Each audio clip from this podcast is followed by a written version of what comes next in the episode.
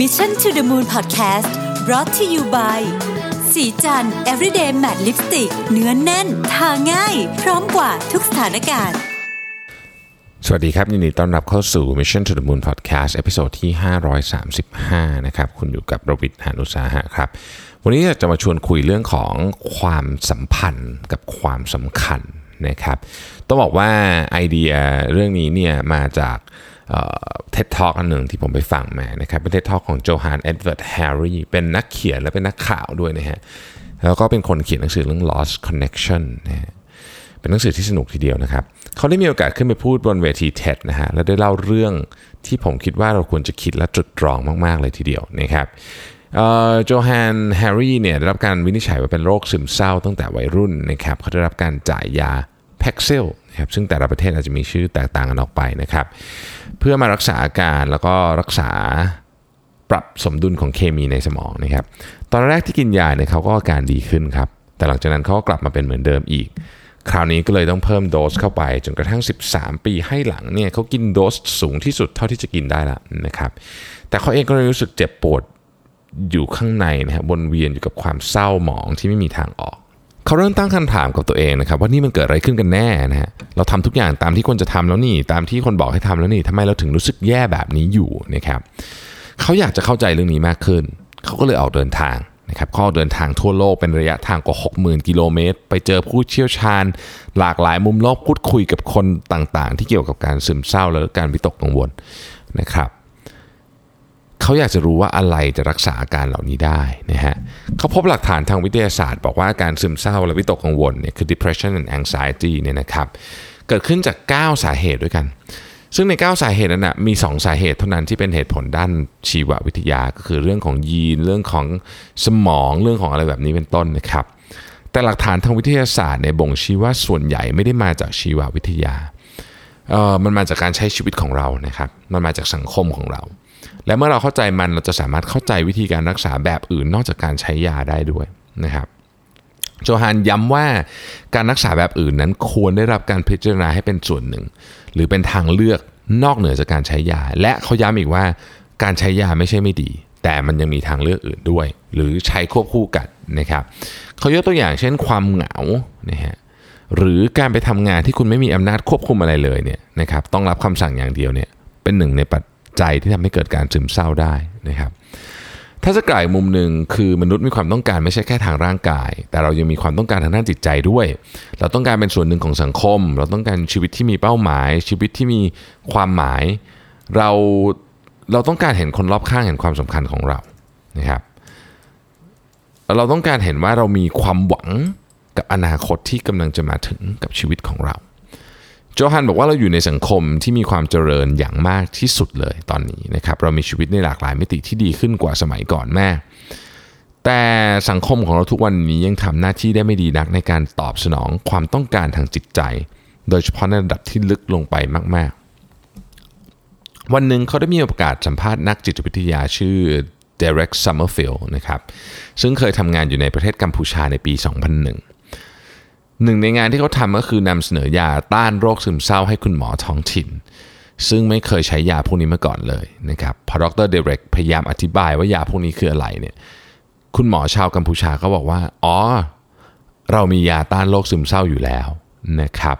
ตอนแรกดรเดเรกนี่ก็เข้าใจว่าคุณหมอชาวกัมพูชาหมายถึงพวกสมุนไพรอะไรพวกนี้แต่ปรากฏว่าไม่ใช่ฮะหมอชาวกัมพูชาท่านหนึ่งเนี่ยนะครับ เล่าให้ฟังบอกว่าเนี่ยมันมีเหตุการณ์หนึ่งเกิดขึ้นนะครับ มีชาวนาคนหนึ่งนะฮะโดนกับระเบิด ในที่นาของเขาเองกับระเบิดตั้งแต่สมัยยุคสงครามอะไรเนี่ยนะครับทำให้เขาเสียขาไปข้างหนึ่งนะครับ หลังจากนั้นเนี่ยชาวนาก็กลับไปทำนาอีกนะแต่การทำนาด้วยขาเทียมนั้นยากลำบากมากนะครับ ประกอบกับมันสะเทือนใจมากที่ต้องกลับไปในสถานที่ที่ทำให้เขาขาขาด สักพักชาวนาก็เริ่มร้องไห้ทั้งวันนะฮะไม่ยอมไปทำงานและหมกตัวอยู่แต่ในบ้าน สิ่งที่บรรดาหมอชาวกัมพูชาทำก็คือ แวะไปหาชาวนาที่บ้านฟังเขาพูดฟังอย่างตั้งใจนะครับ แล้วบรรดาหมอทั้งหลายก็ลงความเห็นว่า ความเจ็บปวดทางจิตใจของชาวนานั้นนะ่ะมันมีต้นเหตุที่สมเหตุสมผลมาก คือเข้าใจได้อย่างมากเลยในเหตุการณ์ที่เกิดขึ้นกับเขาเนี่ยนะครับ พวกเขาตัดสินใจคุยกับคนในหมู่บ้านนะครับ และทั้งหมอและคนในหมู่บ้านเนี่ยก็ได้รวบรวมเงินกันซื้อวัวให้กับชาวนาหนึ่งตัว เพื่อที่เขาจะได้ไม่ต้องไปทำงานในนา และมาดูแลวัวนะครับ รีดนมวัวแทนนะครับ เป็นความร่วมแรงร่วมใจกันของสังคมที่ชาวนาคนนี้อยู่ วัวนี่แหละ คือยาต้านโรคซึมเศร้าที่หมอชาวกัมพูชาจ่ายให้คนไข้ เพราะวัวเนี่ยเปลี่ยนแปลงสภาวะแวดล้อมใหม่ เปลี่ยนแปลง ความหมายของชีวิตใหม่ก็ได้ ถ้าจะพูดอย่างนั้นนะครับ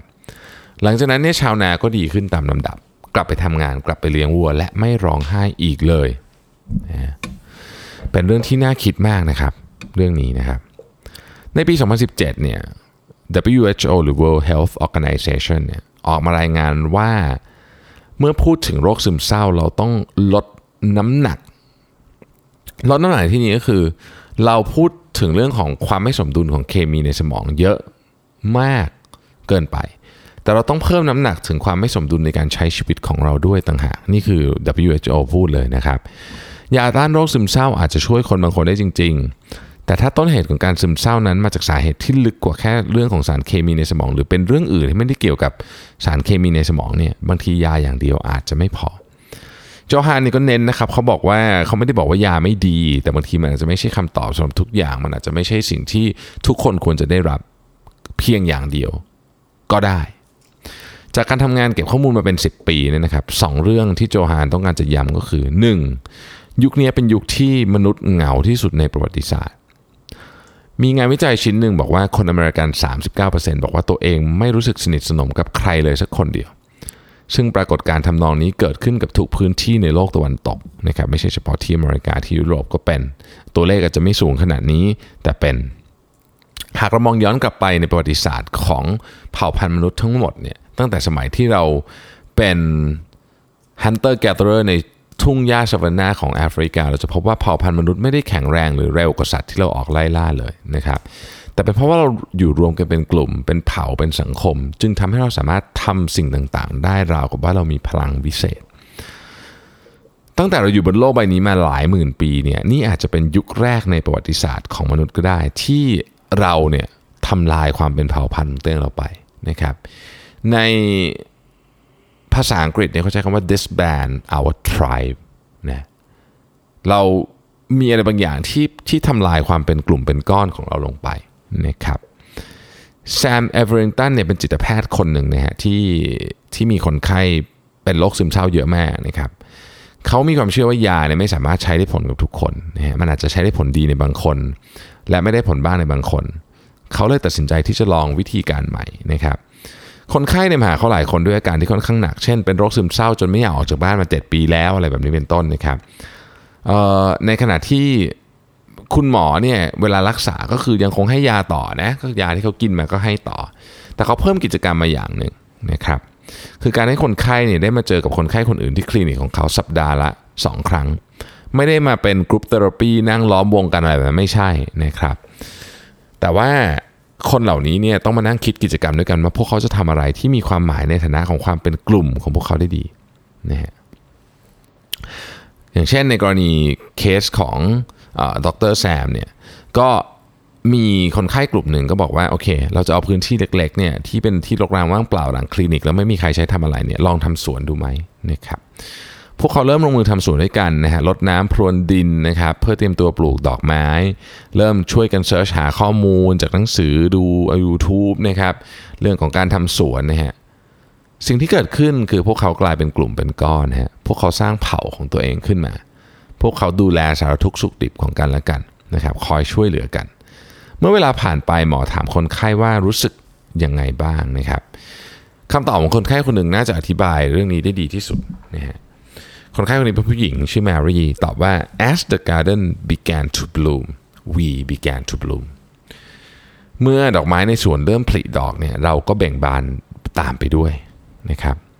วิธีการนี้กำลังแพร่หลายมาก ๆ ในยุโรปด้วยเช่นกันนะครับ เราเรียกมันว่า social prescription นะครับ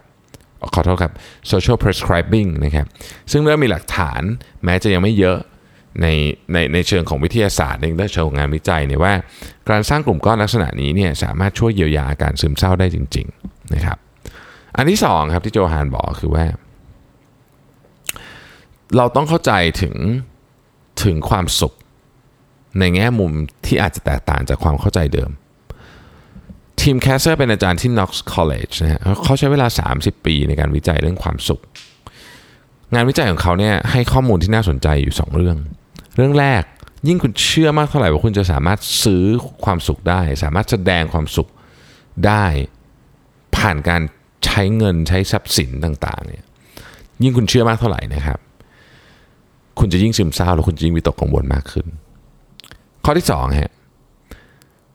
ในข้อมูลเนี่ยบอกว่าถ้ามองในบริบทของสังคม เราจะพบว่าในฐานะสังคมโดยรวม เราให้ค่ากับของภายนอกเนี่ยมากขึ้นเรื่อยๆ ไม่ว่าจะเป็นการโชว์วิถีชีวิตบนโซเชียลมีเดียไปจนถึงการโชว์สถานะต่างๆด้วยข้าวของแพงๆนะครับ ในฐานะสังคมโดยรวมเนี่ยนะครับ เราถูกฝึกให้มองหาความสุขในที่ผิดๆเหมือนกับการกิน junk food ที่ไม่ได้ให้อะไรคุณนอกจากความสุขชั่วคราว และมองหาความสุขในชีวิตไม่ต่างกับเอาการ junk food เข้าไม่ไม่ต่างกับการเอา junk food เนี่ยเข้าไปอยู่ในสมองและจิตใจทิมแคสเซอร์ให้ข้อคิดที่น่าสนใจมากๆว่า จริง ๆ พวกเรารู้นะว่าความสุขที่แท้จริงอยู่ที่ไหน แต่เรามักไม่ทำด้วยสาเหตุที่ว่าเราเนี่ยอยู่ในเครื่องจักรหรือสังคม ที่สร้างมาเพื่อให้เราไม่สนใจสิ่งที่สำคัญของชีวิตจริง ๆ ถ้าเราลองหยุดคิดสักนิดหนึ่งนะครับว่า ถ้าคุณกำลังจะต้องจากโลกนี้ไปเนี่ย จำนวนไลค์ใน Instagram รีทวีตใน Twitter หรือแชร์ใน Facebook เนี่ยมันมีความสำคัญอะไรกับคุณไหมนะครับสิ่งที่โตฮานโจฮานต้องการจะสรุปก็คือว่าอาการซึมเศร้านั้นเนี่ยหลายครั้งมาจากเรื่องของชีววิทยาเรื่องพันธุกรรม การใช้ยารักษาเป็นทางออกที่ดี แต่หลายครั้งมันมาจากสาเหตุอื่น ถ้าเราคิดว่าการซึมเศร้ามาจากความไม่สมดุลของสารเคมีในสมองเพียงอย่างเดียวแล้วเราก็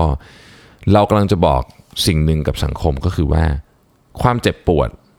ของคุณมาจากความผิดปกติอะไรสักอย่าง เหมือนกับความผิดพลาดในโปรแกรมคอมพิวเตอร์